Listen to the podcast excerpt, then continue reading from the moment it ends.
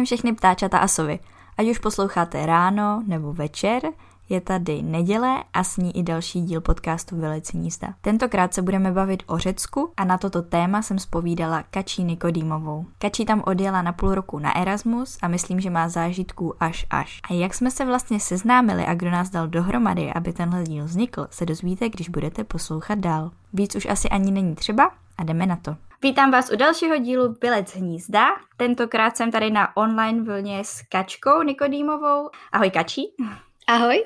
A budeme se bavit o jejím Erasmu, který strávila v Řecku. Takže si myslím, že to bude velmi zajímavé. Já teda o Řecku nic moc nevím, krom toho, že mám dvě kamarádky z Erasmu, které byly z Řecka, takže uh, se na to hrozně těším. A zajímá mě, Kačí, proč zrovna Řecko?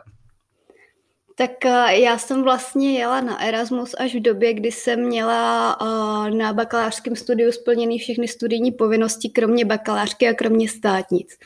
Takže jsem si moc nechtěla jako vybírat zemi, kde budu mít nějaký velký studijní povinnosti, nebo eh, to bude prostě hardcore učení.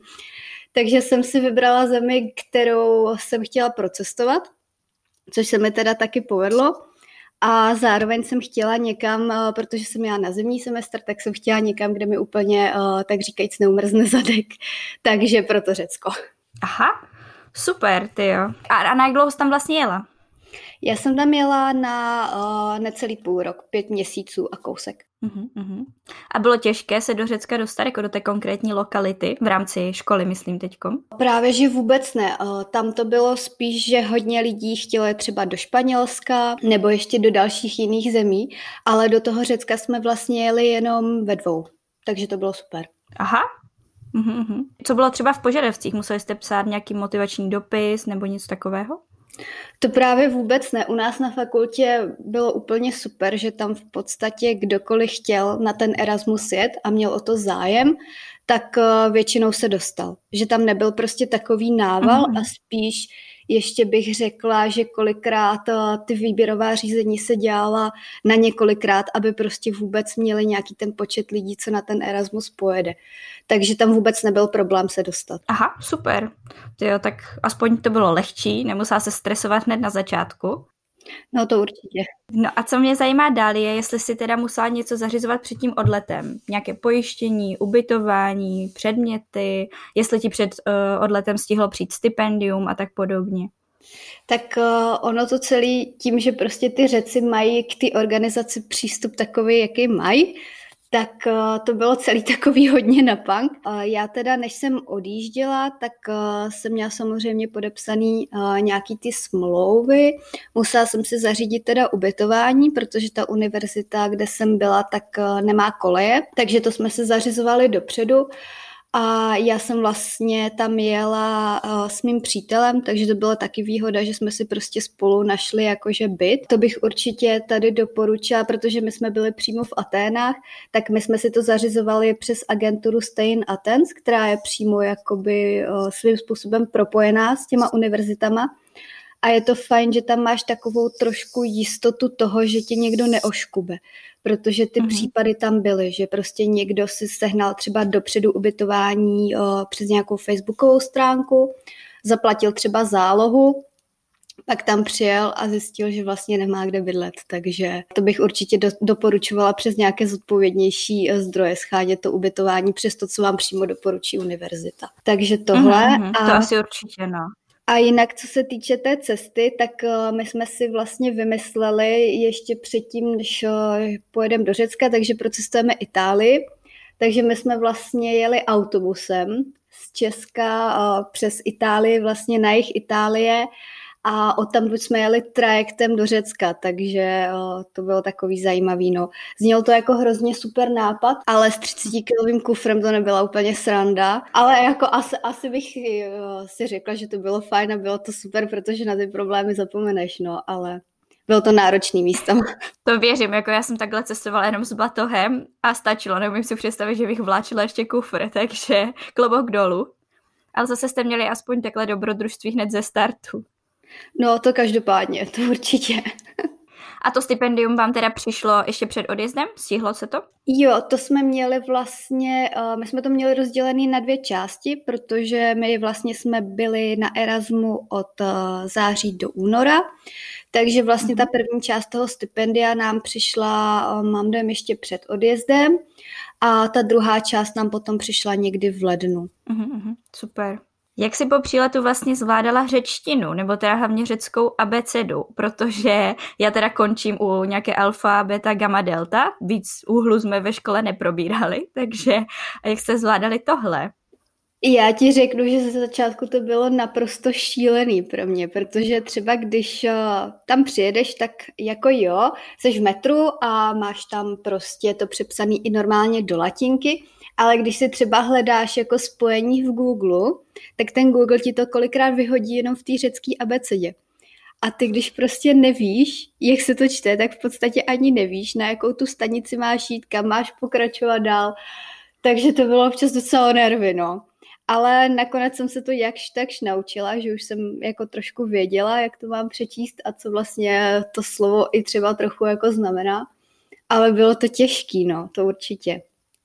To věřím, no. Ale zase je super, že tohle ty jiné státy, když člověk jede třeba do Anglie nebo prostě někde, kde používá jenom angličtinu, tak nemá výhodu, že by se naučil něco z nějakého dalšího jazyka. Takže tohle si právě myslím, že na těch státech, které nemají takhle známé nebo populární ty svoje jazyky, tak je to lepší. Tak uh, já jsem se toho z té řečtiny moc nenaučila, já teda umím jako jenom pár slov, protože O, za mě to je strašně složitý jazyk, je to taková prostě jako hatmatilka rozhrkaná, takže jenom pár těch slovíček a trošičku číst tu abecedu umím, no a třeba si přečíst, co si vlastně kupuju v obchodě, ale to je asi tak všechno, no.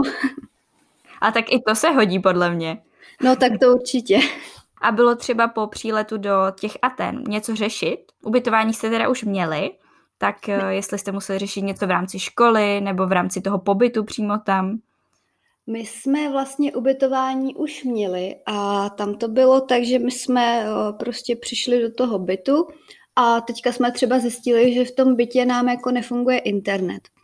Takže už jenom prostě řešení toho, že tam nemáme Wi-Fi nebo nemáme funkční Wi-Fi, uh-huh se protáhlo asi na měsíc. Další věc, že eh, než nám začal prostě eh, ta výuka, že jo, ten semestr, tak eh, taky se to odložilo několikrát. Předměty jsme si zapisovali normálně písemně jako do papíru víceméně, že jako, že by se přihlašovala přes nějaký online systém, to úplně nehrozilo. A bylo to celý takový zvláštní no, v tomhle směru, v té organizaci, jako tam určitě mají řeci co dohánět. To věřím, no ono většinou ty takové státy jako Itálie, Řecko jsou takový jako, že moc neřeší a všechno tam jede jako, když se to podaří, mi připadá. Tak ono v tom Řecku, nebo teda konkrétně v těch Aténách, je to zase i univerzita od univerzity. Mně přijde, že třeba mm. ta mhm. moje, že to měla ještě víc na háku než ostatní univerzity, co třeba jsem mluvila s těmi ostatními studenty, co studovali jinde. A zároveň třeba v tom Řecku bylo na Erasmu hodně Španělů, a i ti Španělové uh, z toho byli úplně hotoví, že jako vůbec to nechápou, jak můžou ty řeci takhle fungovat. Takže už to mě docela zarazilo, že Španělové, kteří mají to svoje maňána a prostě neřeší, tak i oni se nad tím tam rozčilovali na tou organizaci. To už je co říct, no. no právě. A jak často si teda nakonec měla tu školu?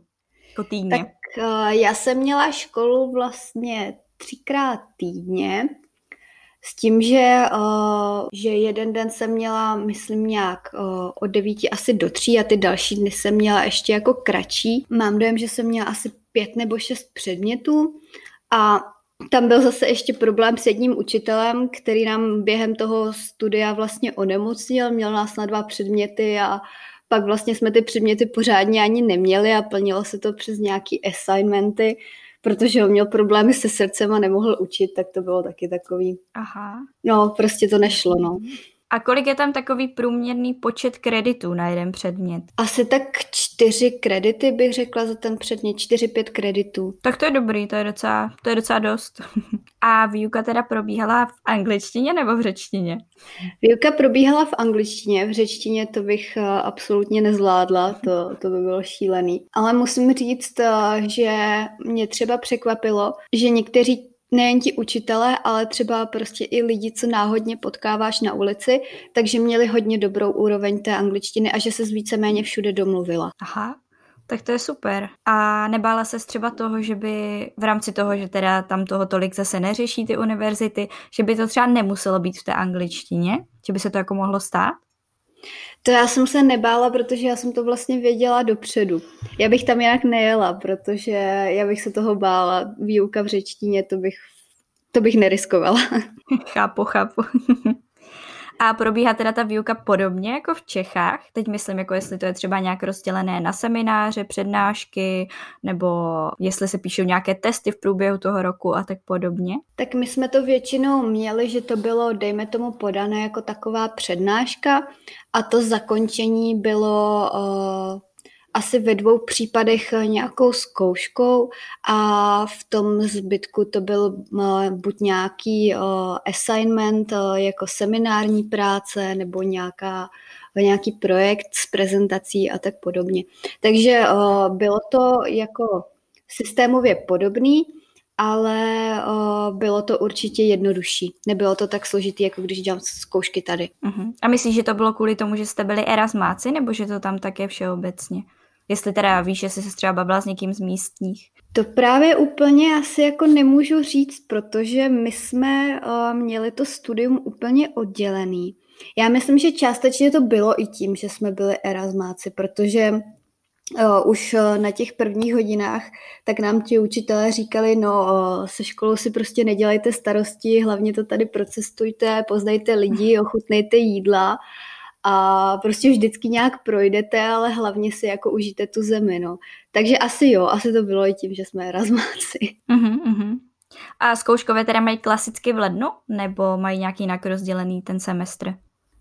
My jsme to dělali vlastně už nějak před Vánoci, ty zkoušky.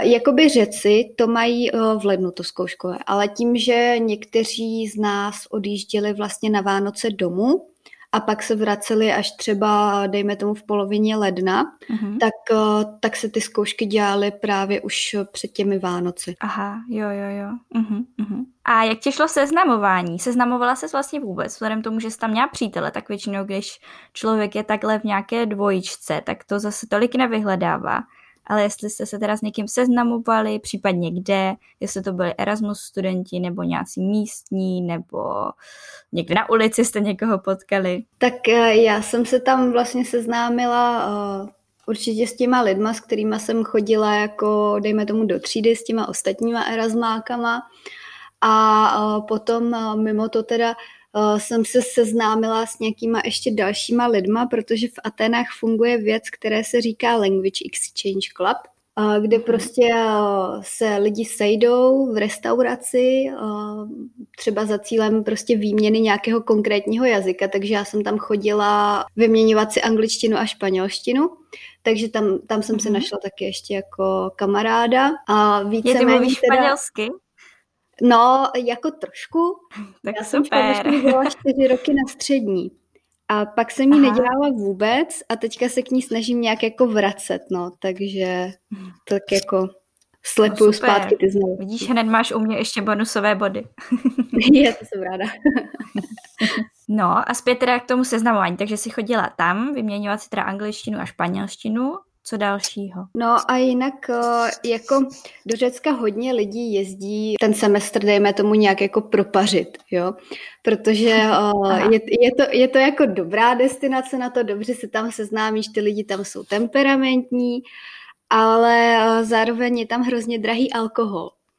Takže to je mhm. takový jako balancování A musím říct, že já teda úplně nejsem jako na ty party, nejsem takový typ člověka, takže já jsem se většinou spíš seznamovala jako nějak v tom menším měřítku, třeba v těch skupinkách prostě s těma lidma, s kterými jsem buď já nebo můj přítel jako chodili do té třídy, anebo právě mm. takhle přes ten language club, no. Takže tak. Mhm. A můžeš třeba říct, která národnost u těch erasmáků převládala? Tak nejvíc tam bylo snad asi Španělů a pak Poláků tam bylo hodně. Mm-hmm.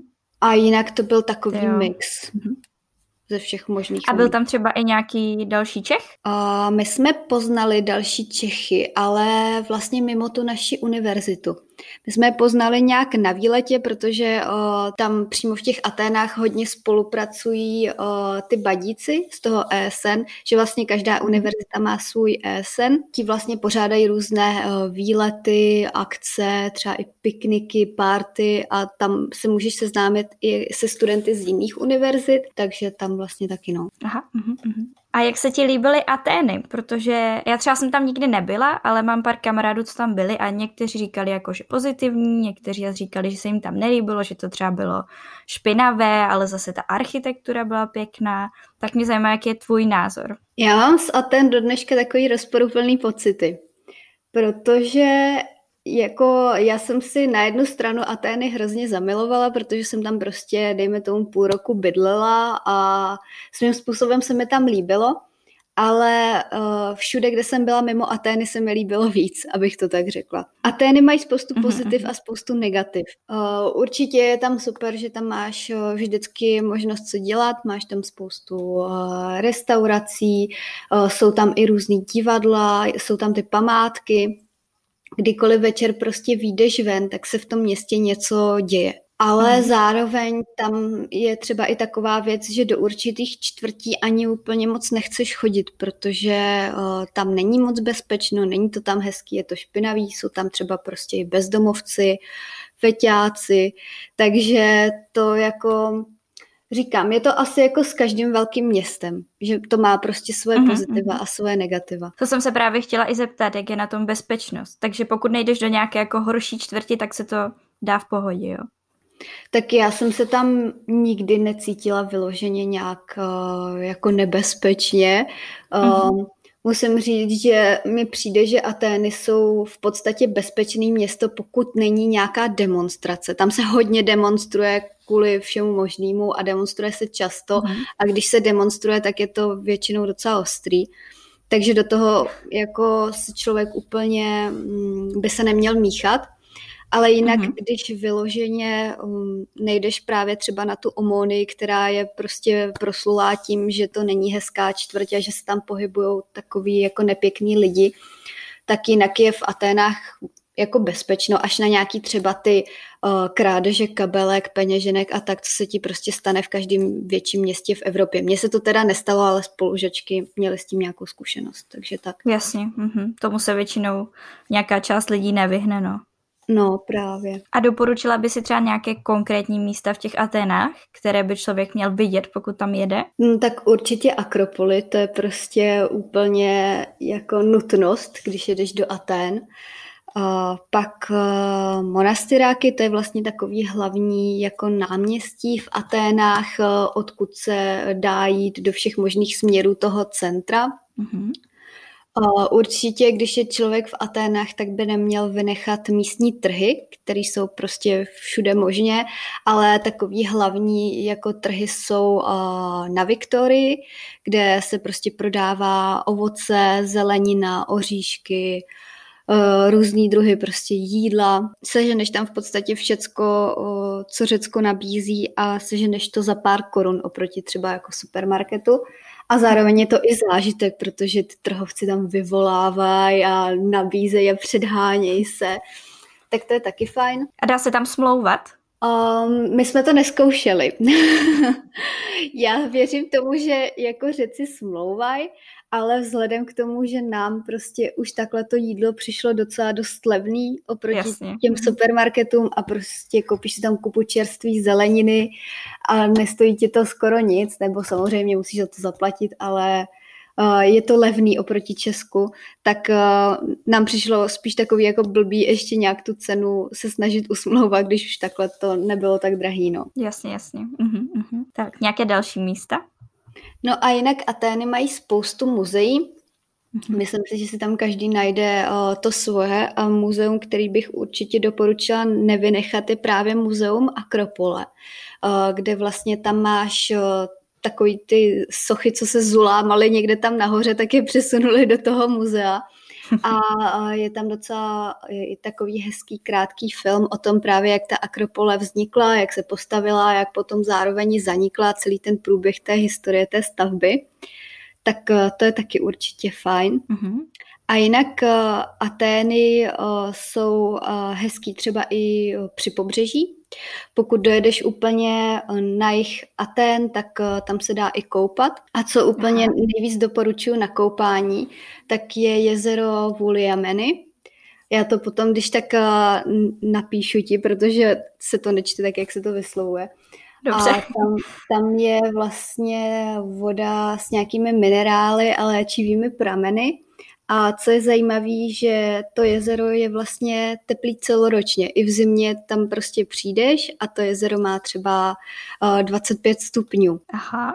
Takže to je fajn a je to vlastně jedna z nejčistých, nej, nejčistších možností koupání takhle v Aténách. Nejhezčí mhm. voda a strašně hezký místo. Kolik tam vlastně je tak stupňů v zimě? To záleží na tom konkrétním měsíci, ale mně přišlo, že málo kdy to šlo třeba pod 10 stupňů. To bylo mm. úplně jako co byla největší zima. A jinak tam bylo třeba takových, eh, dejme tomu 12 stupňů, někdy 15. Tak to je dobrý, takové jaro, to je fajn. Mm-hmm. No a když už jsme teda u toho cestování, tak, eh, nebo u těch oblíbených míst, tak já vím, že jsi to hodně procestovala v tom Řecku tak mě zajímá, co bys doporučila takhle mimo Atény, co jsi viděla, kde se ti fakt líbilo, kam by se třeba vrátila jednou? Já jsem taková, že bych se asi nejradši vrátila úplně všude.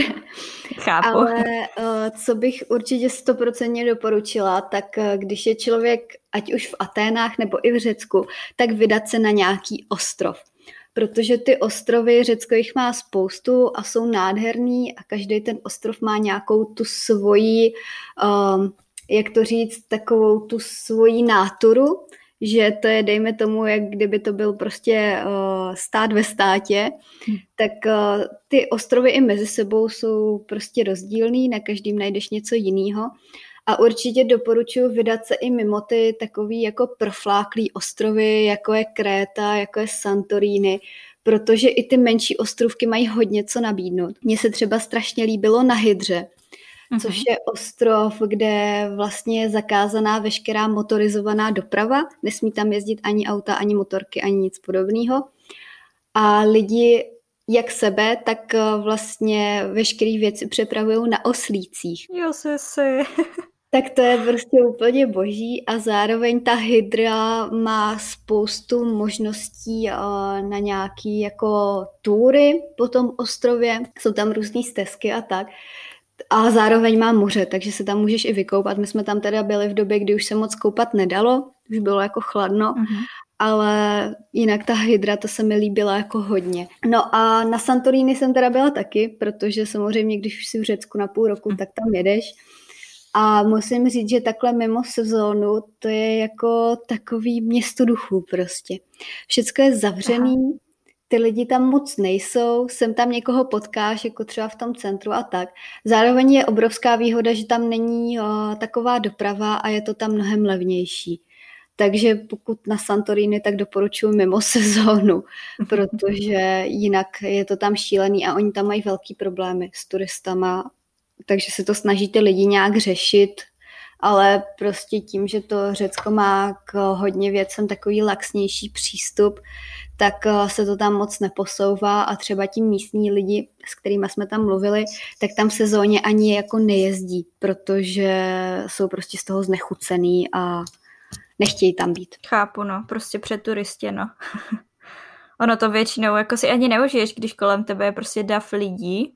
Já to nemám moc ráda, jakože jasně chceš vidět třeba nějaké ty jako místa, které člověk čte v průvodcích, ale na druhou stranu průvodcích prostě čteš a nevidíš tam ty davy, ale potom tam přijedeš. Třeba takhle jsem byla právě v Itálii ve Veroně a to bylo, mě to úplně znechutilo, když jsem byla třeba v tom domě Julie, že tam bylo tolik turistů, takže tak si myslím, že cokoliv, co je prostě trochu prochláklé, je lepší, když tam člověk jede mimo sezónu. To určitě, no, protože tam opravdu to dochází někdy až do toho, že když jdeš do Oji, což je prostě vesnička, kde je proslulý západ slunce na Santorini, mm-hmm. tak uh, jsi fakt tak natlačená na těch lidech, že se nemůžeš ani hnout. Tam je to prostě fakt šílený. A musím říct, že to Řecko třeba ještě na přelomu září, října se tam dá klidně úplně v pohodě koupat, protože tam pořád teplo, je tam hezky, ale zároveň mm. už tam nebudou ty největší davy turistů. Takže to je fakt jako fajn, no. Mm-hmm. A jak je to tam, uh, je v rámci cestování? Cestuje se dobře? Jako v rámci dopravy, nebo jestli to vychází dobře finančně, jestli se tam dobře schání třeba ubytování, když se chceš někam podívat na víkend například? My jsme vlastně za tu dobu, co jsme tam byli, vystřídali téměř všechny druhy dopravy. Uh, jeli jsme uh, vlakem, autobusem, lodí, auto jsme měli půjčený, uh, i elektrokolo dokonce na jednom ostrově. Mm-hmm. A, a takže musím říct, že tam v Řecku stejně nejlíp vždycky vychází z hlediska poměru financí a flexibility půjčit si třeba na nějaký delší výlet auto, protože my mhm. jsme díky tomu vlastně procestovali uh, celý sever Řecka Aha. a to prostě za pomocí těch autobusů dělat tím, že tam ta doprava je tak divně rozkouskovaná a do některých měst to třeba ani nejezdí, tak uh, prostě to auto ti ušetří strašně moc času. My když jsme jeli třeba z těch Aten třeba jen na nějaký jednodenní výlet nebo dvoudenní, jenom do nějakého prostě eh, nedalekého městečka, tak jsme jezdili tím autobusem, protože ty autobusy meziměstský většinou jezdily jako na čas Nebylo to ani tak drahý, protože většinou měli nějakou studentskou slevu a dalo se to jako zvládnout, no, ale prostě takhle na nějaký ten další výlet se ti nejvíc vyplatí to auto a mhm. zároveň třeba, když chceš jezdit na ty ostrovy, tak oni nabízí o, vlastně ta společnost, která tam provozuje ty trajekty, tak nabízí 50% slevu na o, studentský průkaz. Takže to Aha. se ti hodně vyplatí, když třeba chceš uh, jet na jeden ostrov a pak jet na další a prostě nějak to procestovat, navázat to jako jeden výlet, tak uh, to je určitě taky fajn. A je to studentský průkaz jako ISIC nebo v rámci té univerzity, co je v těch Aténách, nebo teda v Řecku Oni uh, na ty trajekty, tak tam brali i ISICa, Mm-hmm. Jinak ve většině případů toho ISICa moc v Řecku neakceptují. Nás to hrozně překvapilo že je to vlastně mezinárodní studentská kartička, ale ti řeci s tím mají asi nějaký osobní problém. Nebo nevím, proč, proč to A prostě to říká neberou. spoustu lidí, že jako ISIC je strašně propagovaný jako international, jako mezinárodní, ale strašně moc zemí ho vůbec jako nevyužívá prostě. No a oni třeba kolikrát na to koukali jako tak vyjeveně, jak kdyby to ani jako neznali tu průkazku tak říkám, no, tak to je hezký. A kolikrát, když jsme prostě chtěli uh, někde na nějaké zlevněné vstupné nebo tak, mm-hmm. tak uh, ten ISIC prostě nestačil a zajímavý je, že oni třeba jako studentskou kartu brali i ESN kartu, kterou si prostě koupíš v tom body systému a je to jen na nějaký slevy nebo tak. Mm-hmm. A oni to brali víc jako studentskou kartu než ten ISIC, tak to bylo docela vtipný, no. Aha, že to vlastně vůbec není studentská karta, ale nějak Ale většinou tam... jí má jakoby hlavně student, že jo? Takže to asi tak berou, no. No, ale je to takový prostě zvláštní pro mě, no.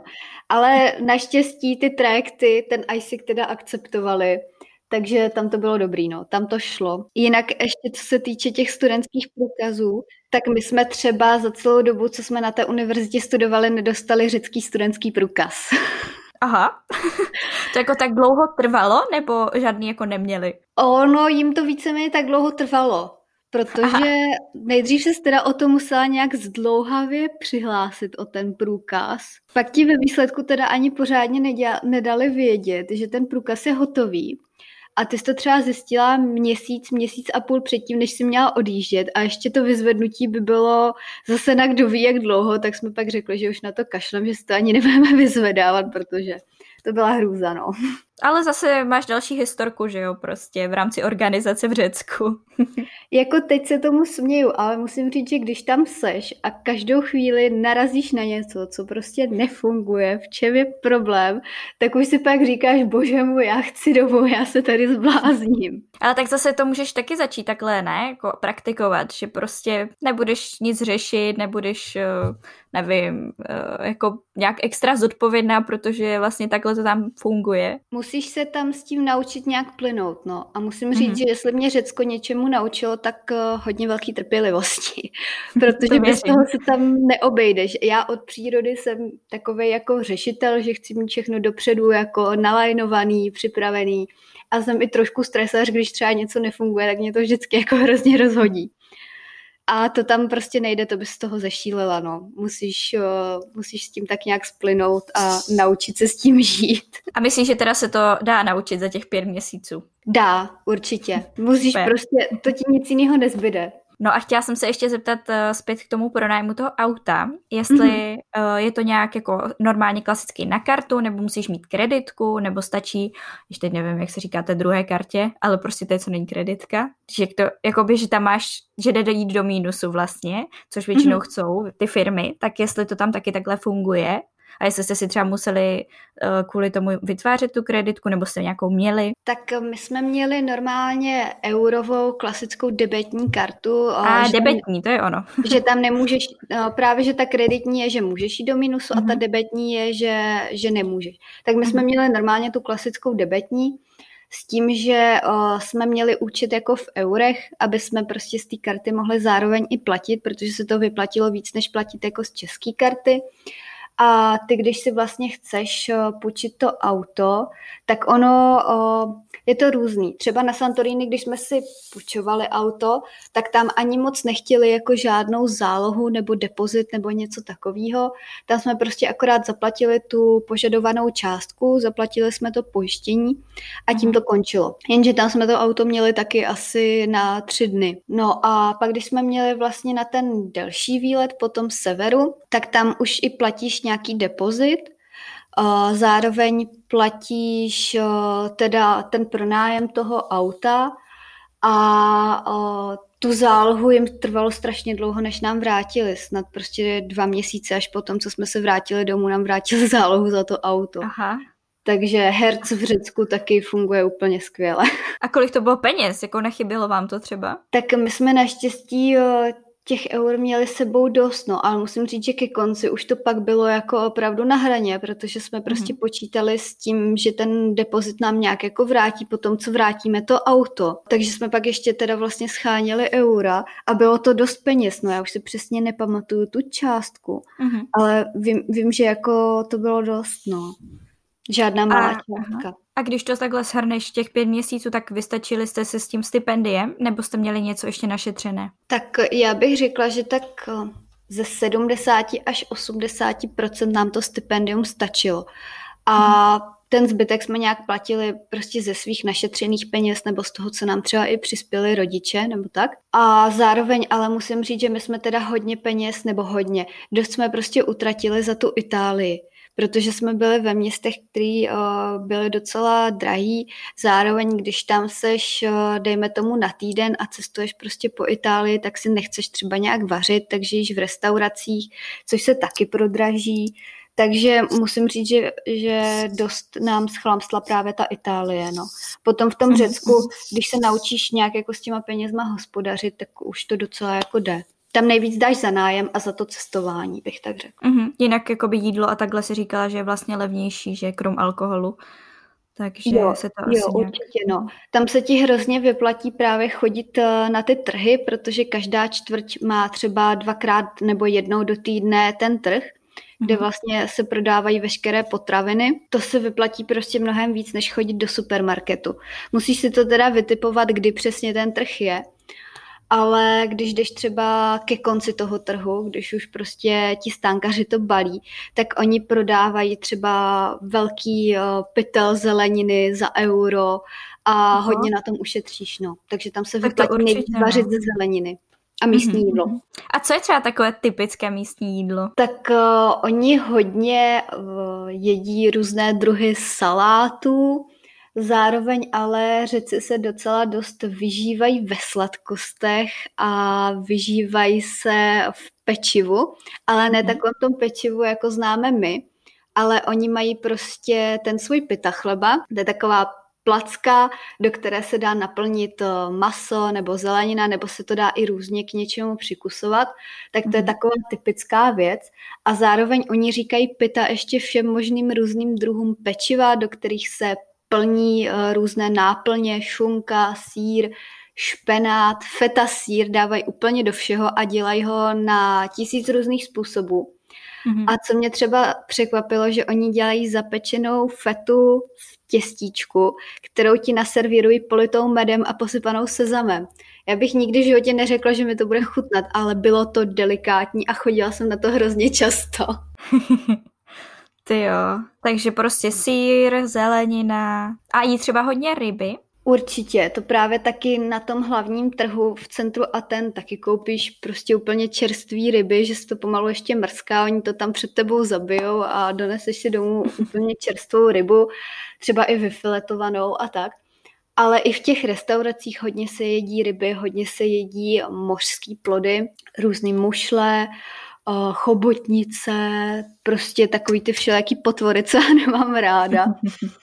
Ale pro ně je to prostě základ kuchyně, no. Tam ty mořské mm-hmm. plody hodně jedí. Mm-hmm. A jaký tam jsou třeba lidé? Jsou milí, jsou jiní než Češi, což předpokládám, že asi určitě.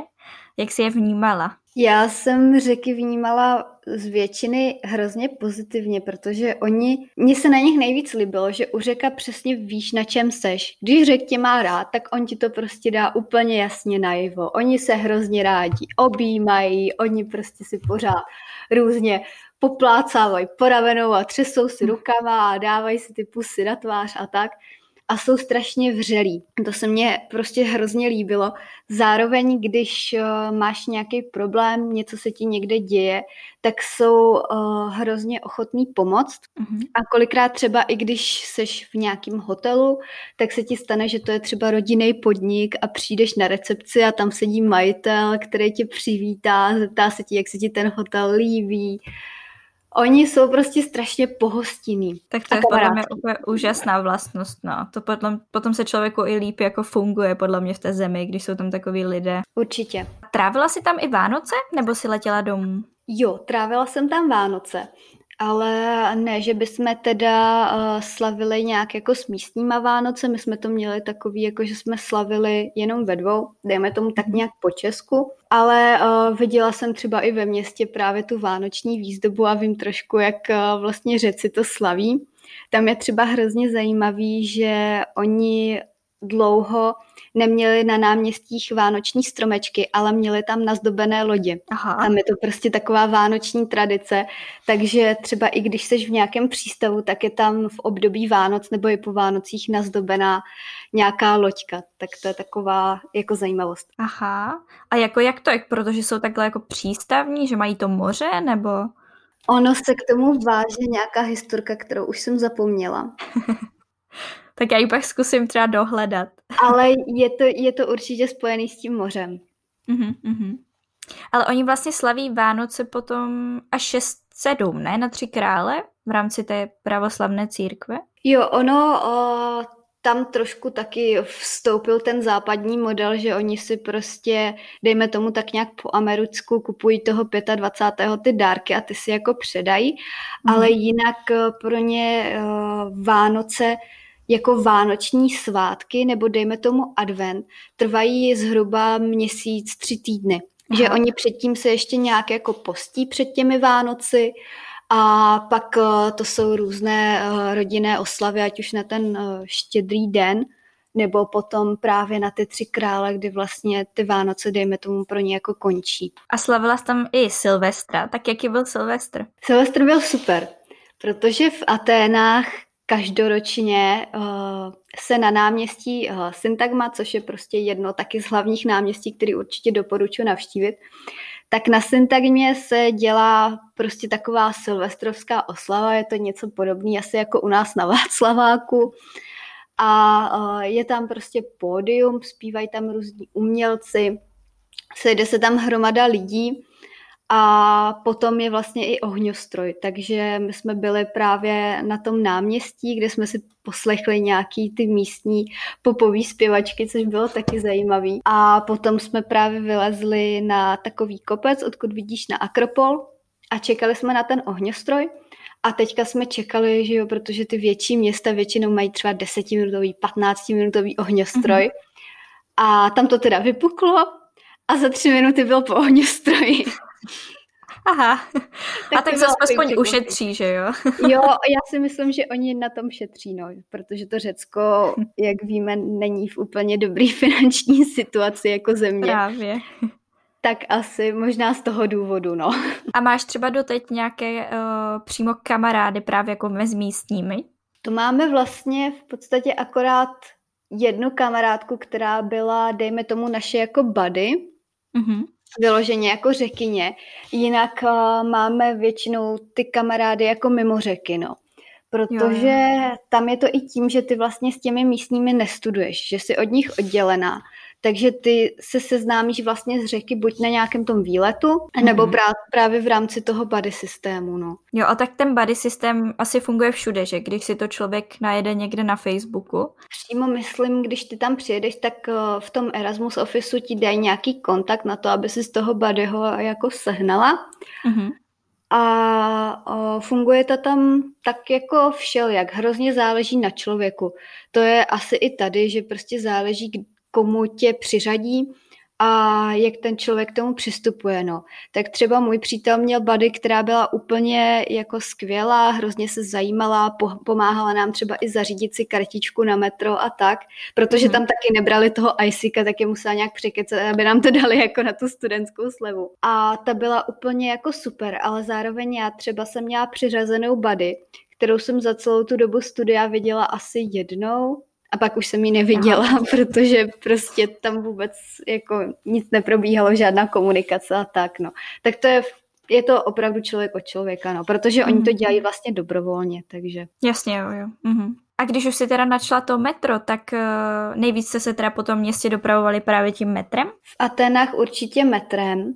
Mm-hmm. A zároveň tam jeden okruh jezdí tramvaj, mm-hmm. ale to právě v určitém úseku tam zrovna se nějak opravovalo, takže tu jsme tolik nevyužívali.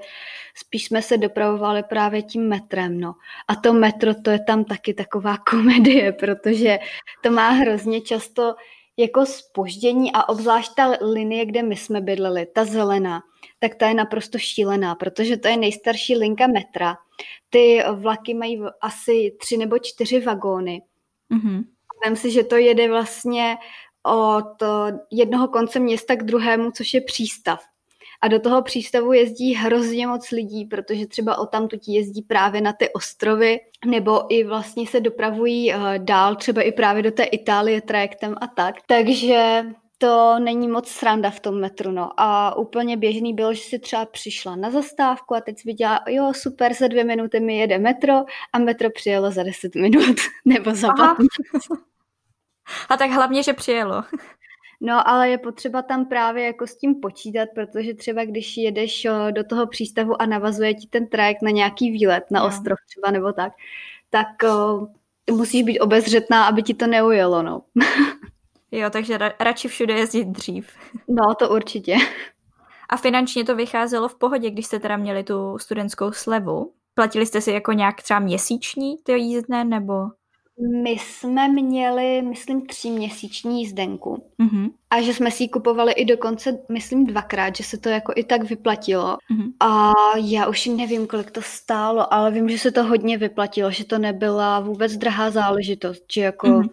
Uh, určitě se to vyplatilo víc, než třeba jezdit na jednotlivé jízdenky nebo třeba i jenom ta měsíční že se vyplatí mm. ta dlouhodobější jízdenka. Super. A kdybys měla možnost věc znovu, jela bys? Určitě.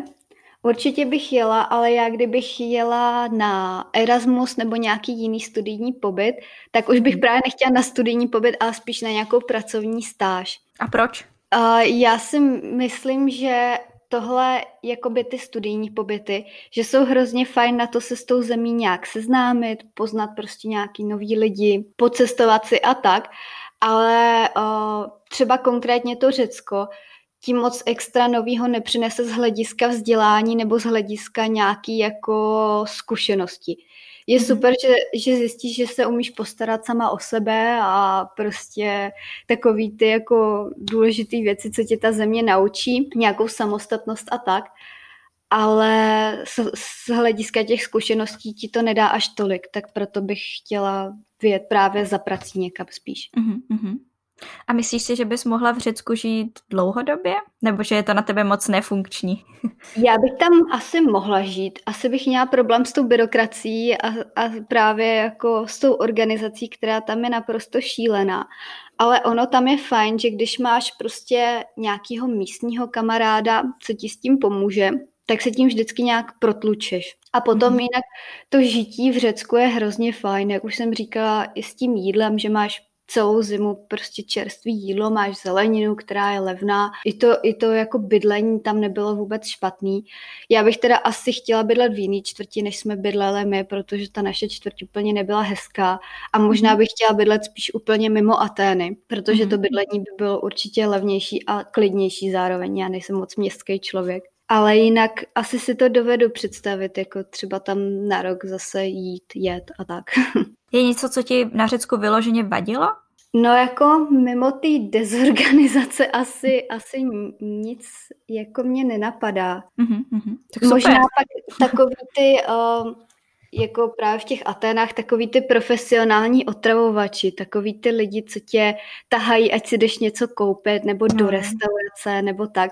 To mě jako vadilo, ale jinak mě nic nenapadá, co by co by mě tam dělalo problém. A máš nějaký nejlepší zážitek, který po příjezdu vyprávěla všem třeba? Tak uh, jeden je právě ze Silvestra. To bylo hrozně super a nemá to teda nic společného s řekama, ale my jsme na Silvestra právě, uh, jak jsem říkala, byli na tom náměstí, pak jsme šli na ten ohňostroj a když jsme teda vlastně slezli dolů z toho kopce a šli zase přes tu syntagmu na to metro, tak teď tam slyšíme, že jako se tam ozývá česká hudba a že to tam jako lidi zpívají a, a to město bylo prostě vylidněný, jo. Mm-hmm. Tam nikde nebyl nikdo moc vidět. A říkám, odkud se to prostě line, vždyť to je česká písnička, to znám.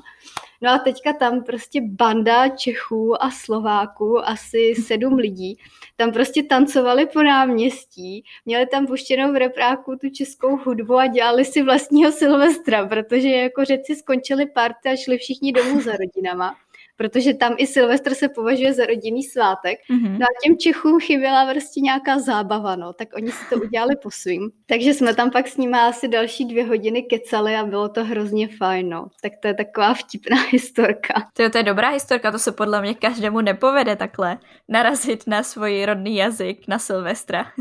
No, to, to bylo hrozně legrační pro mě a oni zároveň byli takový vstřícní, protože to byla taková parta, co společně jako cestují a jezdí po různých uh, lokalitách, ať už v Evropě, nebo myslím, že byli i v Ázii a tak.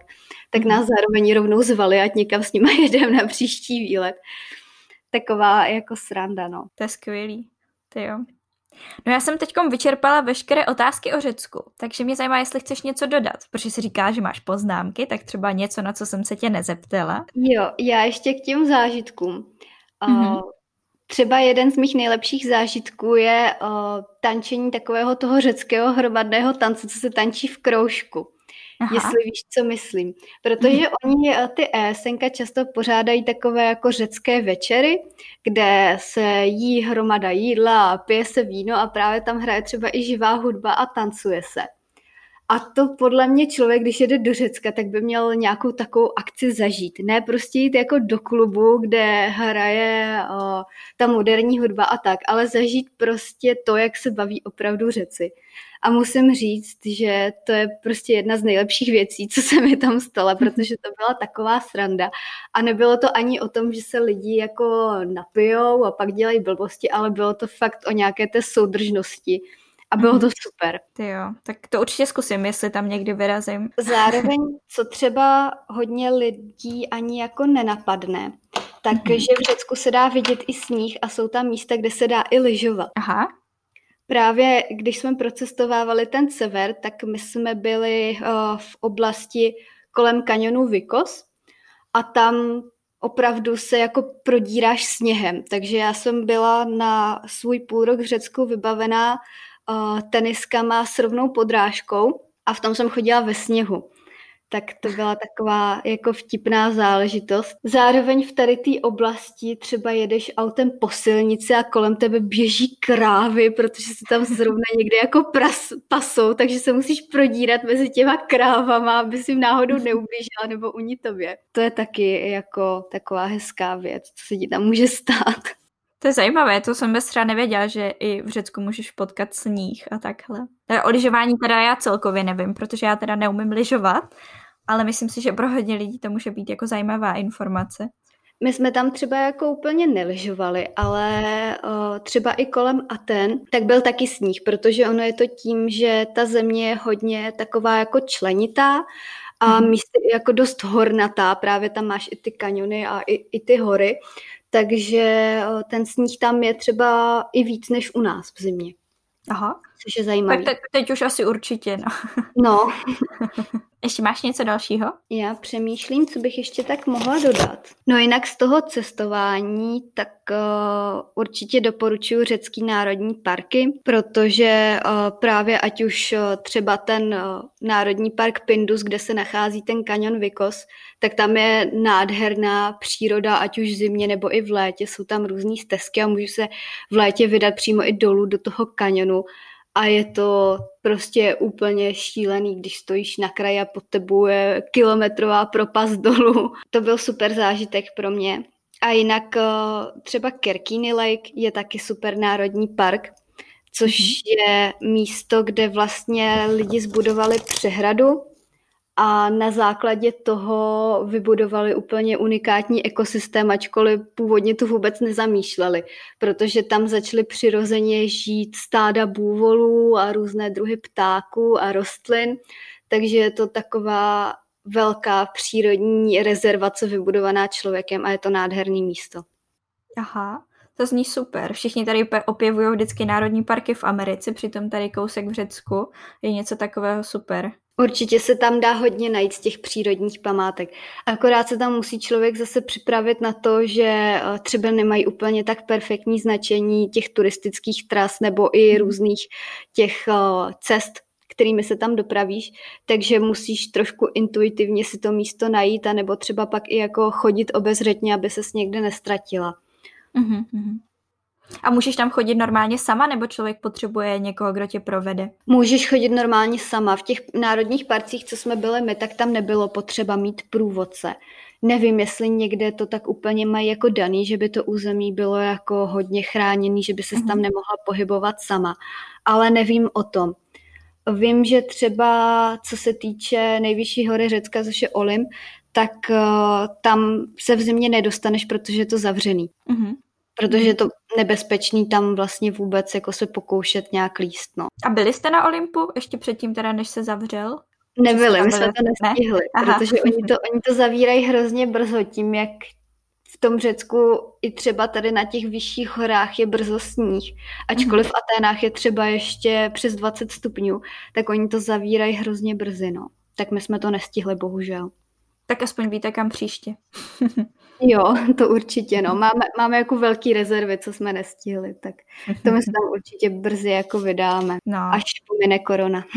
Jo, jo, já myslím, že všichni už se hrozně těší, až někam, někam vyrazí. No, to já už se nemůžu dočkat. Taky, no, mám to stejně úplně.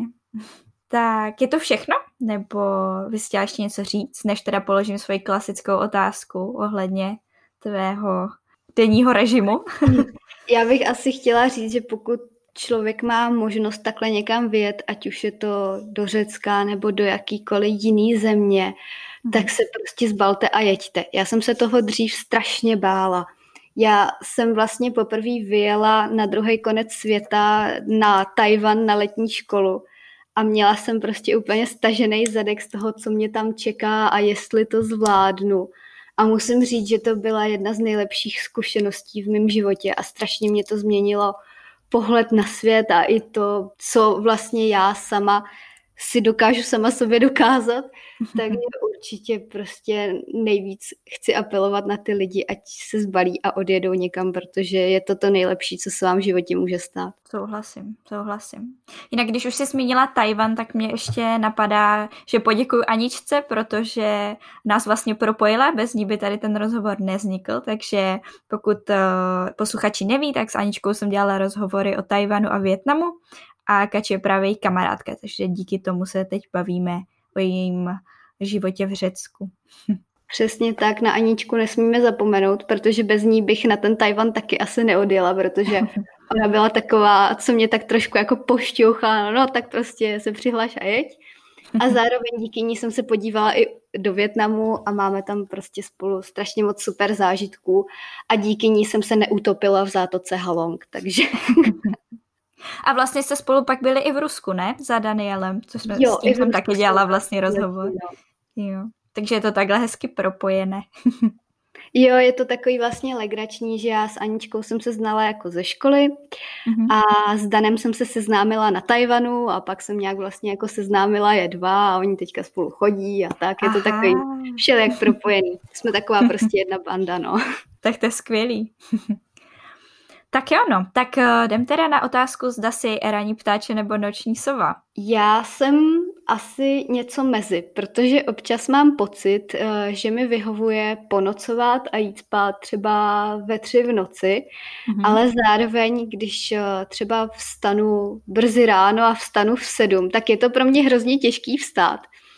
Ale když už vstanu, tak mám z toho hroznou radost, jak je ten den dlouhý a co všechno za ten den stihnu. Takže já jsem asi oboje, ačkoliv přirozenější je pro mě spíš ta noční sova. Vstávání je pro mě těžší než ponocování. Dobře, dobře. A kde tě můžou třeba eh, posluchači kontaktovat, pokud by se chtěli na něco zeptat, nebo pokud by chtěli vidět fotky, protože na Instagramu máš hodně fotek z Malty, z Tajvanu, z Ruska. Tak určitě právě na tom Instagramu, nebo pokud by mhm. měl někdo nějaký konkrétní dotaz, ať už eh, na Řecko nebo právě na ten Tajvan, tak klidně určitě můžeš poskytnout můj e-mail. Mm-hmm. S tím vůbec nemám problém. Jinak mm-hmm. i na Facebooku mě můžou lidi kontaktovat, tam jsem taky. No a mimo tady toho všeho, tak v letní sezóně provádím na zámku v Litomyšli, tak tam mě taky můžou mm-hmm. lidi potkat. Super, tak jo, tak já určitě přijedu a půjdu, jo, půjdu jo. na prohlídku. Já jsem tam ještě nebyla, tak dorazím. Aspoň tak se konečně budeme moc potkat, když teď to úplně není možný. No výborně, tak s tebou budu počítat. Super, tak uh, já moc děkuji, Kači, že jsi tady byla hostem, že jsme si mohli popovídat, že jsem se asi dozvěděla něco nového a doufám, že brzo se zase dostaneš někam mimo Česko a budeš mít zase nové zážitky. Já taky doufám. Strašně moc děkuji za pozvání. Bylo to pro mě příjemné si to takhle hezky zrekapitulovat a zároveň teda se na základě tohohle už nemůžu dočkat, až se do toho Řecka vrátím. To chápu. Došli jsme opět na konec tohohle dílu. Doufám, že vás díl bavil, že jste doposlouchali až sem, že jste se zase něco nového dozvěděli a že třeba přemýšlíte nad tím, že byste se zajeli podívat do Řecka. A to i jinak než na pláž, na dovolenou, na Levkádu, na Santorini, kamkoliv. Já tam teda nikdy nebyla, takže tady končí moje znalost jmen ostrovů, ale každopádně to mám určitě v plánu, protože Kačí umí hodně hezky vyprávět a vzhledem tomu, že to tam procesovala křížem krážem, tak mě to opravdu navnadilo. A ten zvuk v pozadí byl můj mobil, protože Siri se vždycky rozhodne zapnout v tu nej, nej, nej, nejvhodnější dobu. Nevím, jestli se vám to taky stává, ale mi to občas přijde docela strašidelné. Tak to už je úplně všechno z tohohle dílu. Já doufám, že se vám to líbilo. Určitě se zajděte podívat na náš Instagram, zavináč Vylec hnízda, samozřejmě bez háčků a čárek. Tam najdete nějaké fotky a nějaké zákulisní informace. A já se na vás budu těšit zase za dva týdny v neděli. Tak čauky! Rádi byste studovali v zahraničí, ale nevíte jak na to? Potřebujete pomoc s výběrem destinace? Chtěli byste zkusit práci v zahraniční firmě, ale máte strach, že to nezvládnete? Rádi byste nějakým způsobem pomohli naší planetě a chtěli zkusit dobrovolničení. Poslechněte si rady, typy, zkušenosti lidí, kteří už tohle všechno prožili nebo prožívají a zkuste to taky. Tohle všechno a ještě mnohem více se dozvíte ve Vylec hnízda. Tento podcast je tady pro všechny, kteří se bojí a chtěli by někam vyrazit. Seberte odvahu, poslechněte si pár rozhovorů, najděte destinaci a vyražte se svým snem.